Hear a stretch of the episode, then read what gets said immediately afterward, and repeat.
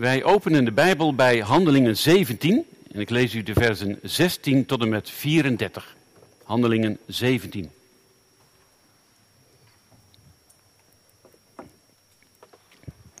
een vrij bekend Bijbelgedeelte, vermoed ik, maar moet je altijd mee oppassen. Uh, de preek die ik vanmorgen mag houden, heb ik in Leiden gehouden in een, een serie. En het gaat dit dus om het missionaire gesprek. Hoe moeilijk we dat ook vaak vinden.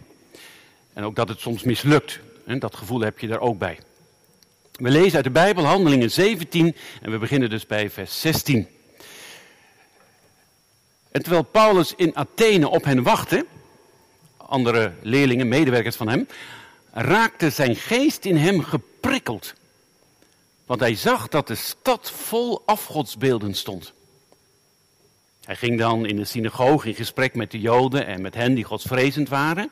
En iedere dag op de markt met hen die hij er tegenkwam. En enige epicurische en stoïsche wijsgeren raakten met hem in een twistgesprek. En sommigen zeiden, wat zou deze praatjesmaker toch willen zeggen? Maar anderen zeiden, hij schijnt een verkondiger te zijn van vreemde goden, want hij verkondigt hun Jezus en de opstanding. En ze namen mee en brachten hem op de Areopagus. En ze zeiden, mogen wij weten wat die nieuwe leer inhoudt waar u over spreekt? Want u laat ons enkele vreemde dingen horen. Wij willen daarom weten wat die te betekenen hebben. Dan krijg je een soort toelichting. Vers 21. Alle inwoners nu van Athene en de vreemdelingen die daar verbleven, besteden hun tijd aan niets anders dan om wat nieuws te zeggen en te horen. Hè? Filosoferen. En dan gaan we weer verder, 22. En Paulus, die midden op de Areopagus stond, zei: Mannen van Athene, ik merk dat u in alle opzichten zeer godsdienstig bent. Want toen ik in de stad doorging, en uw heiligdommen bekeek, trof ik ook een altaar aan waarop het opschrift stond aan een onbekende God. Deze dan, die u dient zonder dat u hem kent, verkondig ik u. De God die de wereld gemaakt heeft en alles wat erin is, deze, die een Heer van hemel en van aarde is, woont niet in tempels die met handen gemaakt zijn. Hij wordt ook door mensenhanden niet gediend alsof hij iets nodig heeft, omdat hij zelf aan allen het leven, de adem en alle dingen geeft. En hij maakt uit één bloed heel het menselijk geslacht om op heel de aardbodem te wonen. En hij heeft de hun van tevoren toegemede tijden bepaald en de grenzen van hun woongebied. Opdat ze de Heer zouden zoeken. En zij hem misschien al tastend zouden mogen vinden. Hoewel hij niet ver is van ieder van ons. Want in Hem leven wij, bewegen wij ons en bestaan wij. Zoals ook enkele van uw dichters gezegd hebben, want wij zijn ook van zijn geslacht. Wij nu, die van Gods geslacht zijn, moeten niet denken dat de Godheid gelijk is aan goud, zilver of steen, een product van de kunstzinnigheid en de gedachten van een mens. God dan verkondigt met voorbijzien van de tijden van de onwetendheid, nu overal aan alle mensen dat zij zich moeten bekeren, omkeren. En wel omdat hij de dag vastgesteld heeft waarop hij de wereld rechtvaardig zal oordelen door een man die hij daartoe aangesteld heeft. Daarvan heeft hij aan allen het bewijs geleverd door hem uit de doden te doen opstaan. Toen zij nu over de opstanding van de doden hoorden, spotten, sommigen daarmee. En anderen zeiden, wij zullen u hierover nog wel eens horen. En zo is Paulus uit hun midden weggegaan. Maar sommige mannen sloten zich bij hem aan en geloofden. Onder hen waren ook Dionysius, de Areopagiet, en een vrouw van wie de naam Damaris was, en anderen met hen. Tot zover de lezing uit de Bijbel. gemeente van onze Heer Jezus Christus. Toen ik bezig was met dit Bijbelgedeelte, schoot me opeens iets te binnen. Ik moest denken aan het nationaal religiedebat, naar aanleiding van het boek God bewijzen van Stefan Paas en Rick Peels. Maar ik schrok weer van de tijd, want toen ik even ging googlen, was dat al in 2014, 29 januari. Dat is bijna acht jaar geleden. Zo snel word je dus oud. Maar dat debat dat heeft me geraakt. En dat boek ook wel. Ze gingen daar, deze twee schrijvers, Stefan Paas en Rick Peels, in debat met onder andere professor Herman Philipsen. Nou, Herman Philipsen, dat kent u waarschijnlijk wel, dat is een hele scherpe denker, maar ook een overtuigd atheïst. En hij probeerde met zijn woorden ook alles stuk te slaan als het gaat om geloven. Dat is toch wel heel naïef en dom. Aan het einde van het debat kwam toch wel bij mij de vraag boven: wie heeft er gewonnen? Want dat doe je natuurlijk wel in een debat. Je zoekt naar degene die de beste argumenten heeft. Maar dat kon ik niet zeggen. Je kon nog niet zeggen wie is nou het beste uit dit debat gekomen. En dat is ook typerend als het gaat om dit onderwerp, denk ik. Geldt ook heel vaak voor politieke debatten hoor. Daar ben ik ook zelden echt overtuigd. Maar hier voelde ik het nog meer. Hè? Dat apologetische, zoals we dat noemen. Dat je met de reden ook gaat verdedigen. En dat het heel plausibel is dat je gelooft. Dat valt nogal tegen. En dat gebeurt ook hier op de Areopagus. Er is niets nieuws onder de zon. Want ook Paulus gaat hier het, het debat aan. De filosofen nodigen hem uit. Maar het eindigt eigenlijk best wel teleurstellend.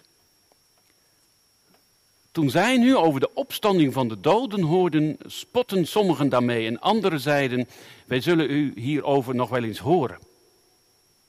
Dat is het dan. Nee, wel doorlezen. Maar sommige mannen en vrouwen sloten zich bij hem aan en geloofden. Maar die eerste twee reacties van de spot en ach, we zullen nog wel eens zien, dat is best wel begrijpelijk.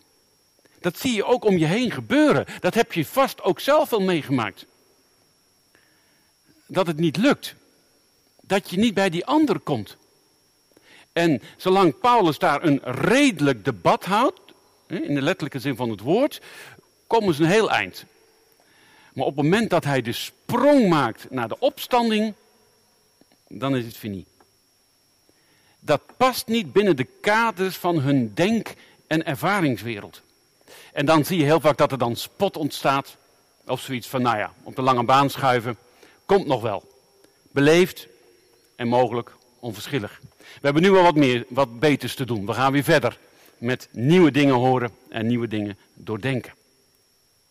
En zo wil ik vanmorgen met u stilstaan bij dit gesprek. Wat ik al zei, ik heb deze preek gehouden in de Marenkerk bij ons in Leiden. Binnen een, een serie over dat je ook tegen dingen aanloopt, dat het moeilijk is. En dat geldt ook, denk ik, voor ons gesprek, ons getuigend gesprek. Al heel snel denken we, ja, maar ik ben niet in staat om de goede antwoorden te geven. Ze hebben me zomaar klem gezet. En ik ben niet in staat om een goede tegenvraag te bedenken. Want dat wat ze zeggen, dat kun je natuurlijk ook bevragen. En misschien denk je wel, ja, maar het heeft toch geen zin. Ik zie zoveel mensen afhaken in plaats van aanhaken. Is er wel eens ooit iemand door, door mijn getuigenis tot geloof gekomen? Of misschien ga ik nog een stapje verder. Die vragen die mijn niet-gelovige collega's of buren of wie dan ook stellen, dat zijn zelfs mijn vragen. Ik zit daar ook mee. Alleen ik durf ze eigenlijk niet te verwoorden, want dan zullen mensen binnen de kerk al gauw zeggen: Nou, dat is niet best zulke vragen. En ik hou mijn gemeente altijd voor eh, dat dat niet best is als je zo denkt. Maak van je hart geen moordkuil. Zwijg niet over je diepere lagen van vragen en beleving. En daarom zijn bijvoorbeeld bijbelkringen die zijn zo heilzaam. Dat je ze ook deelt. Niet om twijfel te zaaien, maar wel om, om een plek te vinden waar je ze kunt delen. Want als je ze alleen maar voor jezelf houdt, en jezelf meteen maar zegt dat mag niet wat je denkt en het mag niet wat je, wat je nu bevraagt. Ik kan je garanderen, ze komen terug hoor, die vragen. Maar dan wel op een moment dat je ze niet kunt handelen. En dat ze dan ook met je aan de haal gaan. En zo willen wij vanmorgen elkaar ook bemoedigen. Bemoedigen als het gaat om het missionaire gesprek. Hoe doe je dat? En wat kunnen wij leren van Paulus? Paulus op de Areopagus. 20, 20 eeuwen terug. Dus de kloof is wel heel groot, dat snap ik heel goed. Daar kun je geen is gelijkteken tussen zetten. Hij leefde in een totaal andere tijd dan de onze. Wij hier in het Westen, ook met onze eigen cultuur. Ik denk wij zijn heel sterk gestempeld door het verlichtingsdenken. Ook al leven we, zoals het heet dan, in het postmodernisme, maar het verlichtingsdenken zit toch wel heel diep in alles. En dat klinkt ook door in de kritiek op geloven. En tegelijk zie je in onze seculiere samenleving dat mensen ook toch het weer lastig vinden om niets te geloven. Een overtuigde atheïst kom je ook weer niet zoveel tegen. Iemand als een eh, Herman Philipsen, die kom je niet dagelijks tegen. Dat ze zo fanatiek zijn en zo scherp. En zo wil ik in de preek eens gaan luisteren naar het gesprek dat Paulus voerde. Eerst maar eens kijken naar de aanvliegroute. Hoe hij de Griek een Griek wilde worden. En welke aanknopingspunten hij vond. Dat vind ik bijzonder inspirerend. In het middendeel van de preek, eh, daar wil ik ook stilstaan bij de kloof. Daar waar ze elkaar verliezen. Waar het niet meer lukt om samen te zeggen, ik kan je volgen. Ik kan het meemaken. De kloof als het gaat om de opstanding. En dan tot slot het effect. Ook wel heel belangrijk, hè? dat sommigen wel gingen geloven. En wat dat ook voor ons betekent. Als je het gesprek aangaat, de teleurstelling die je ook mag delen, ook in het midden van de gemeente. Maar er is meer te zeggen. Dat zou ik ook vanmorgen willen zeggen. Een missionair gesprek met vallen en opstaan. Paulus is in Athene aangekomen. De stad van Socrates, Plato, Pericles. Nee, de stad heeft niet meer de allure van vroeger. Zijn economische en politieke macht is verdwenen. Dat is Rome. Maar het blijft een aantrekkelijke stad. Van al dat, dat prachtige bouwwerk wat er is, maar ook vanwege wat daar te vinden is aan gedachten. Daar wordt nog echt nagedacht. Daar kom je de slimme mensen van de samenleving tegen. In Rome, daar kom je de rijke mensen tegen en de machtige mensen. Die, die het grote rijk proberen te sturen. Maar in Athene, daar hoeven ze dan niet zoveel te hebben met al die politieke en militaire macht. Daar wordt nog het kopje gebruikt. En daar op het plein, daar gaat Paulus in gesprek met het culturele elite van de stad. Met aanhangers van Epicurus en van Zeno, lezen we. Paulus, hij wordt gezien als een van, ja, van, die, van die mensen die iets nieuws te vertellen hebben. En ze zijn eigenlijk best wel benieuwd, ook al noemen ze hem eigenlijk een kletskous, zo kun je het vertalen. Hij praat maar wat in het wild. Maar hij wordt wel uitgenodigd. Kom eens wat vertellen over wat jou bezighoudt. Want er zit ook wel iets, iets ja, nieuwsgierigs in. Want, wat is dat nou? Vers 21 geeft wel aan, nou Paulus, je hebt weinig kans van slagen hoor. Want die mensen zijn alleen maar op, op zoek naar iets nieuws. Nou, als dat de motivatie is voor een gesprek, dan is de kans groot dat het geen ontmoeting wordt, maar een mismoeting. En dat blijkt dan ook wel na afloop. Maar toch neemt hij die handschoen aan. En zo gaat hij aan de slag. En ik moet zeggen, Paulus kent niet alleen goed het Eerste Testament, maar zo kennen we hem natuurlijk als een hele doorwrochte theoloog.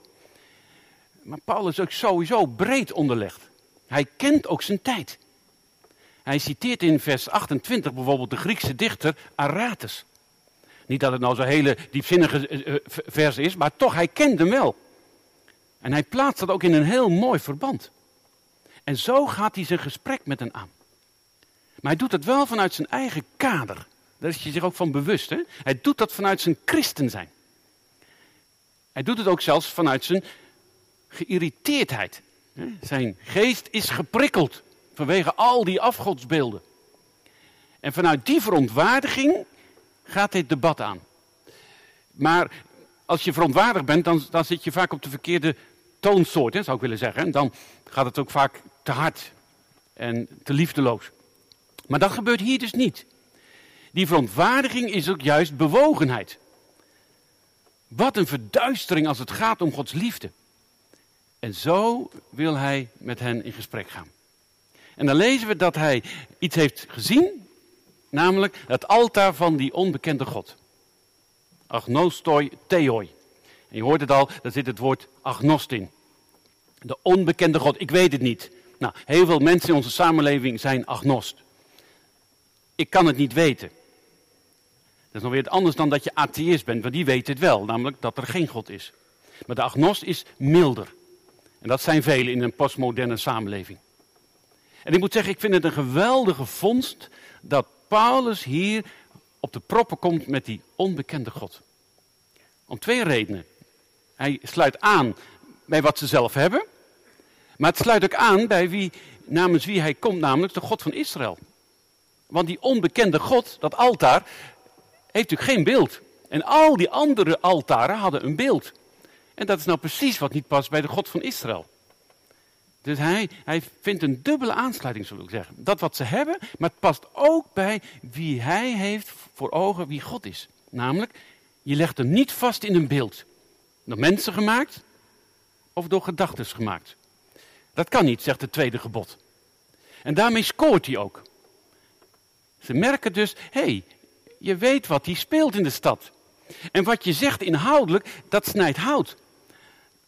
Want het monotheïsme had ook wel hele sterke papieren al in die tijd. De filosofen hadden ook wel moeite met het veelgodendom van de Griekse Romeinse cultuur. Dat zie je terug.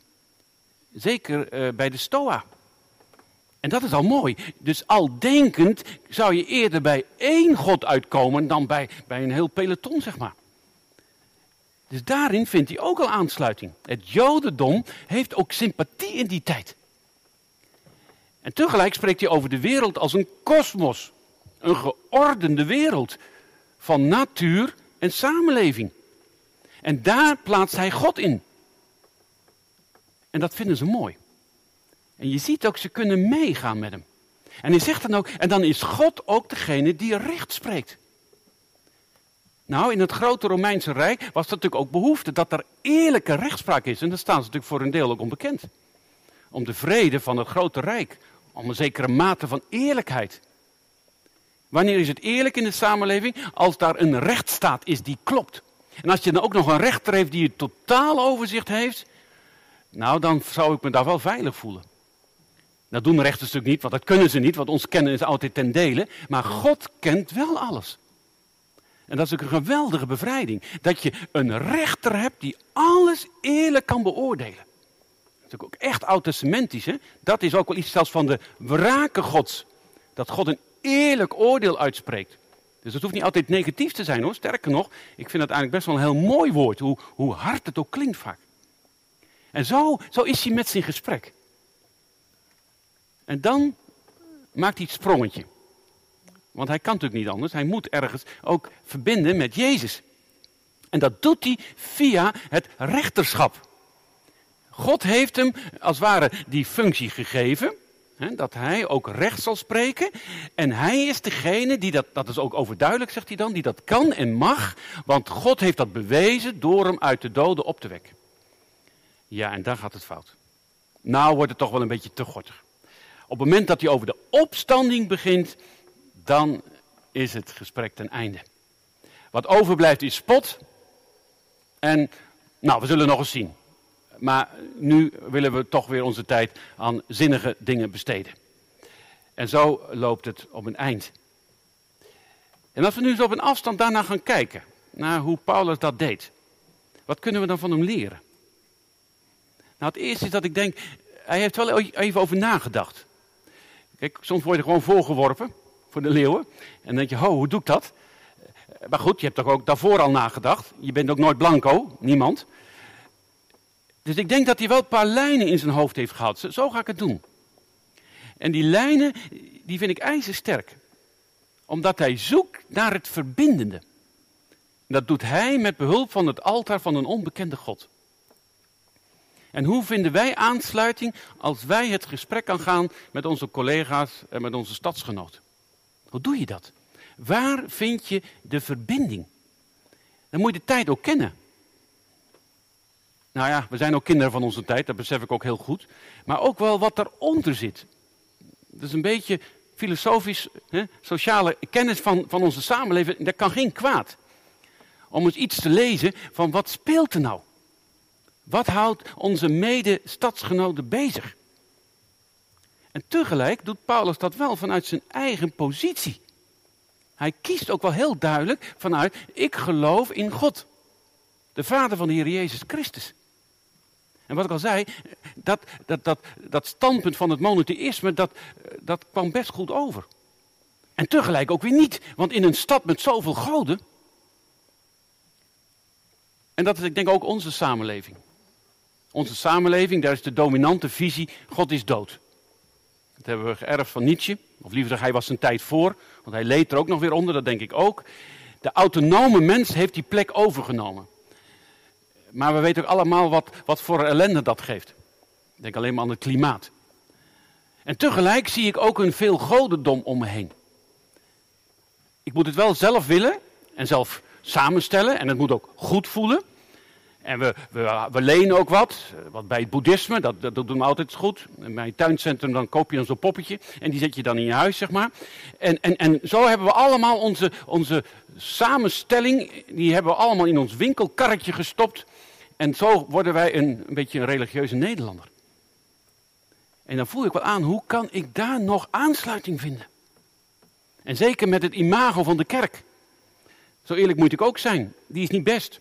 Zeker ook vanwege de vele seksuele schandalen in het verleden. Daar lijden we onder, ook in het missionaire. En ook in de verbrokkeling, in al die kerkmuren. Dat wordt me ook nog alles verweten. En terecht zeg ik dan. En wees ook gewoon eerlijk in je gesprek. Dus waar vind ik aansluiting? Nou ja, toch wel denk ik bij de, bij de ziel, bij de enkeling in deze samenleving. De mens die in, in die verwarde tijd, in die veelgodendom, of in dat er geen God is, toch zich wel afvraagt, maar hoe vind ik dan de weg?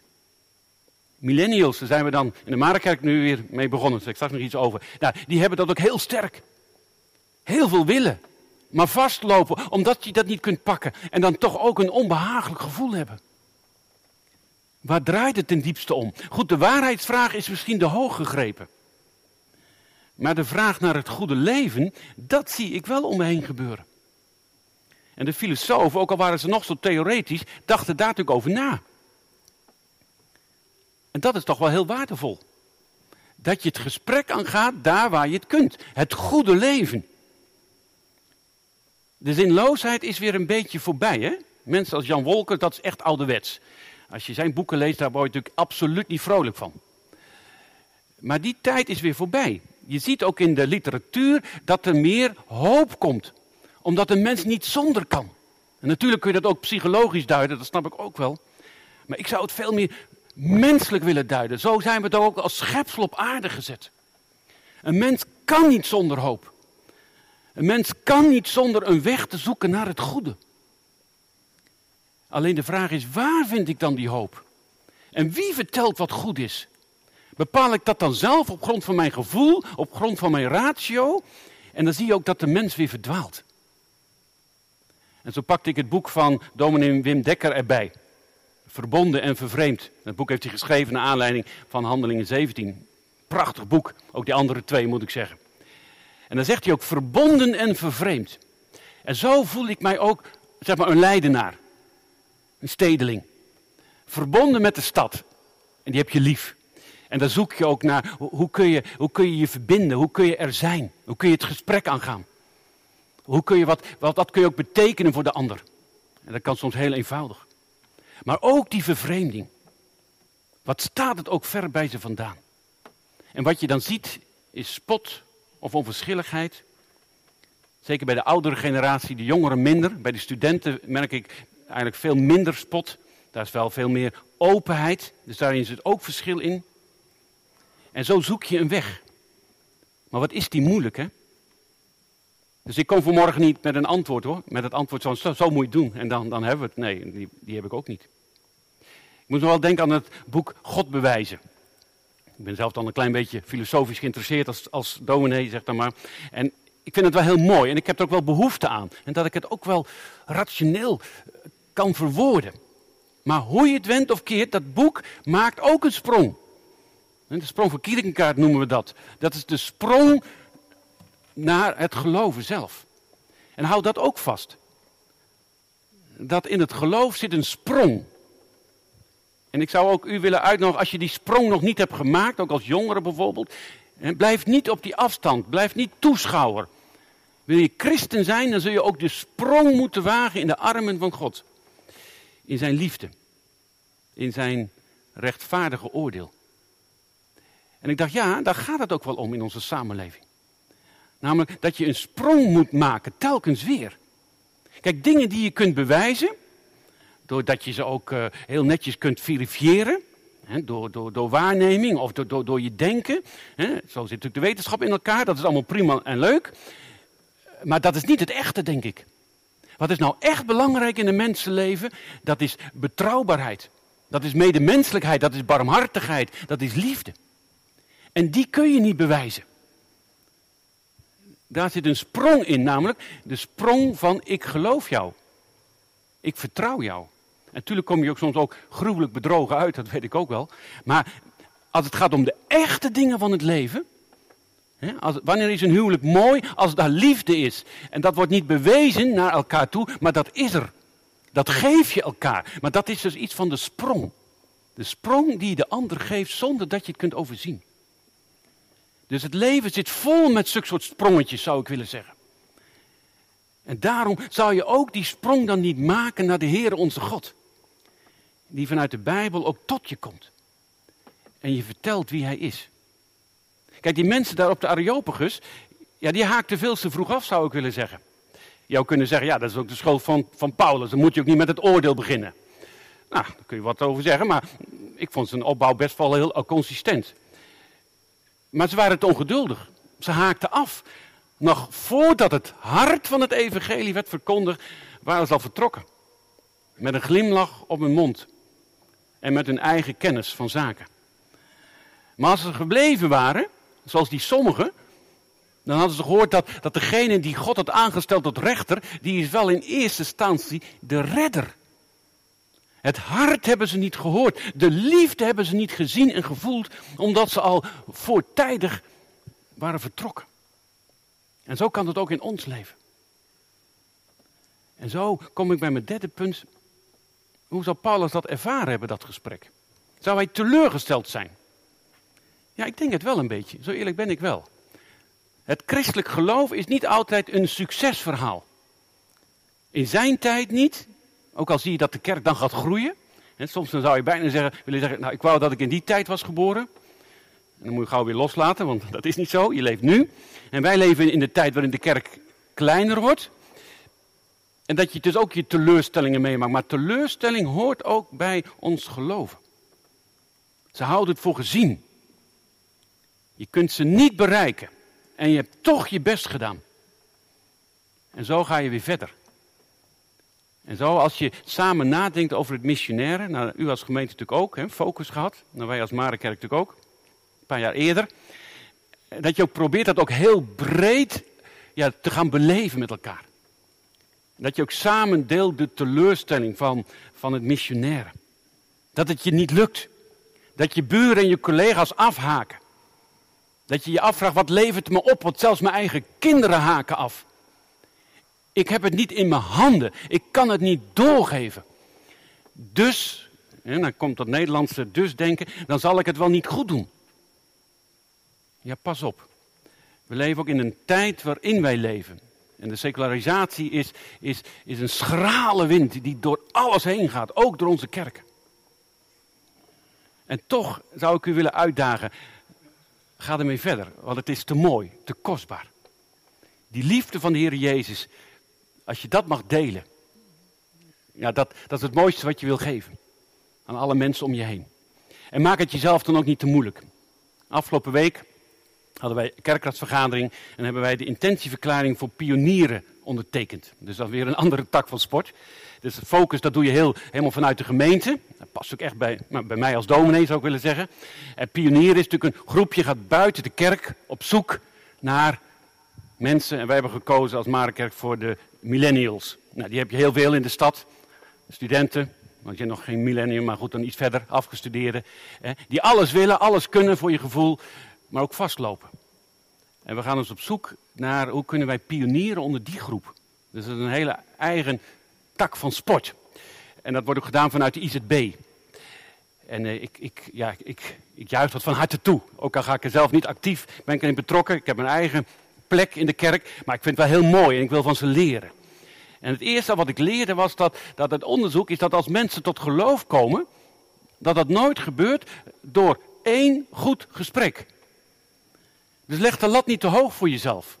Dat je denkt, nou moet het gebeuren, want anders gaat die ander niet geloven. Maak het je niet te moeilijk, maar je mag zaaien. Je mag iets van God doorgeven. Oh, is het misschien niet zo netjes filosofisch verwoord of theologisch of welk woord je ook hebt. Je mag het gewoon doen met je eigen woorden, met je eigen leven. En dan mag je wat zaaien. Namelijk, wat, ik, wat we hoorden was dat mensen vaak heel geleidelijk tot geloof komen, maar ook altijd niet individueel, maar toch ook weer in de groep. Bijvoorbeeld een alfa-cursusgroep. Dat, dat zijn zulke plekken waarin mensen ook daar naartoe kunnen groeien, maar ook later. En zo proberen wij ook, althans dat zijn onze gedachten bij het pionieren, dat er een soort groep komt buiten de kerk met een eigen ja, manier van doen, waarin ook weer aansluiting wordt gevonden met die moderne cultuur. Maar wel met het woord van onze God. En hoe dat moet, ik weet het niet. Dat weet de pioniersplek ook, of de pioniersgroep ook nog niet. Maar hoe doe je het dan? Ja, met gebed. Daar geloof ik in. Ik geloof zo in het gebed. Nou, kom ik bij Stefan Paas, een heel ander boek. Hè, over dat je biddend in het leven mag staan, als je het graag wilt delen. We hebben als protestanten natuurlijk altijd heel veel nadruk gelegd op het, uh, het profeetschap. Hè? Namelijk dat je als profeet spreekt over wie Jezus is. Nou, Areopagus. Maar je mag ook priester zijn. Dat je s'morgens, als je op je knieën gaat in je stille tijd, dat je bidt voor je buren, voor je stadsgenoten, voor de samenleving, voor de kerken. Dat doet u toch? Nou, ik kan u wel zeggen, als je bidt voor mensen, heel concreet ook, dan gaat er wat gebeuren. Zonder dat, dat het succes in onze handen is. En daar gaat het mij ook niet om. Maar zo probeer je een weg te gaan. Ja, die twee reacties van spot en voor gezien houden, dat, dat zien we genoeg om ons heen. En dat kan je lam leggen, maar doe dat niet. Kijk ook eens naar die derde groep. Sommigen haakten aan. En je zou kunnen zeggen, maar waarom dan? Ja, dat is ook een geheim. Dat mensen gaan geloven, dat is ook een gave God. Zonder dat ik dat dogmatisch wil dichttimmeren, maar dat is het toch ook. Dat is een geheim, dat je gegrepen wordt door het woord. Dat je die sprong waagt in de armen van Gods liefde. En dat je dan je gewonnen geeft. Ook met alle zonde en met opstand in je eigen hart. Het is een geheim om tot geloof te komen. Kijk, wetenschappers kunnen alles doordenken. En in Leiden hebben we natuurlijk een universiteit, en dat vind ik ook heel boeiend. En ik heb zelf ook tijdens mijn eh, wetenschappelijke theologie, het eerste stuk was wetenschappelijk, toen nog gewoon mijn doctoraal examen en dan je kerkelijk, heb ik al die theorieën ook gekregen. En het heeft ook veel met me gedaan, maar je best weten, ook in negatieve zin. Want je kunt bijna iedere vorm van geloven ook wegverklaren. Daar kun je ook, ook, ook doden. Daar zit dus het denkende achter, de denkende mens. En ik kan je wel zeggen wat je overhoudt. Niets. Je komt uiteindelijk bij nietsje uit. Je komt bij, bij datgene wat, wat je lief is, kun je stuk denken. En je kunt het helemaal plat branden. En dat kan door een studie als theologie, maar dat kan ook door heel veel andere studies. Maar je kunt ook zeggen, ik laat het geheim staan. Iemand als Thomas Harley, ik ben ik de laatste tijd nogal mee bezig. En dat raakt me heel diep. Die veel meer het geheim omarmt. En vanuit het woord de sprong waagt naar God. Dus niet de denkende mens, de overtuigende mens, maar gewoon als mens onder de mensen zijn. En zo worden wij vanmorgen geroepen. Ja, met je denken en met je voelen, met je willen, met je handelen, met al je tegenslagen. Zo ben je mens. En zo mag je bij God aankloppen. We eindigen straks de dienst met gezang 448. En het was een tweede keuze. Eerst een ander lied, maar die hadden jullie woensdagavond al gezongen. Maar ook dit lied past echt bij mijn preek. Namelijk, daar waar het volle leven langskomt. Maar daar waar je gevonden wordt. Daar waar mijn verwonde hart rust vindt bij God. Omdat hij het niet weet. Omdat hij het niet kan overzien. Maar hoort van een liefde. Die mijn verstand te boven gaat. Bij hem wil ik zijn. Bij mijn verlosser. Mijn redder. Die dan ook rechter over mijn bestaan mag zijn. Amen.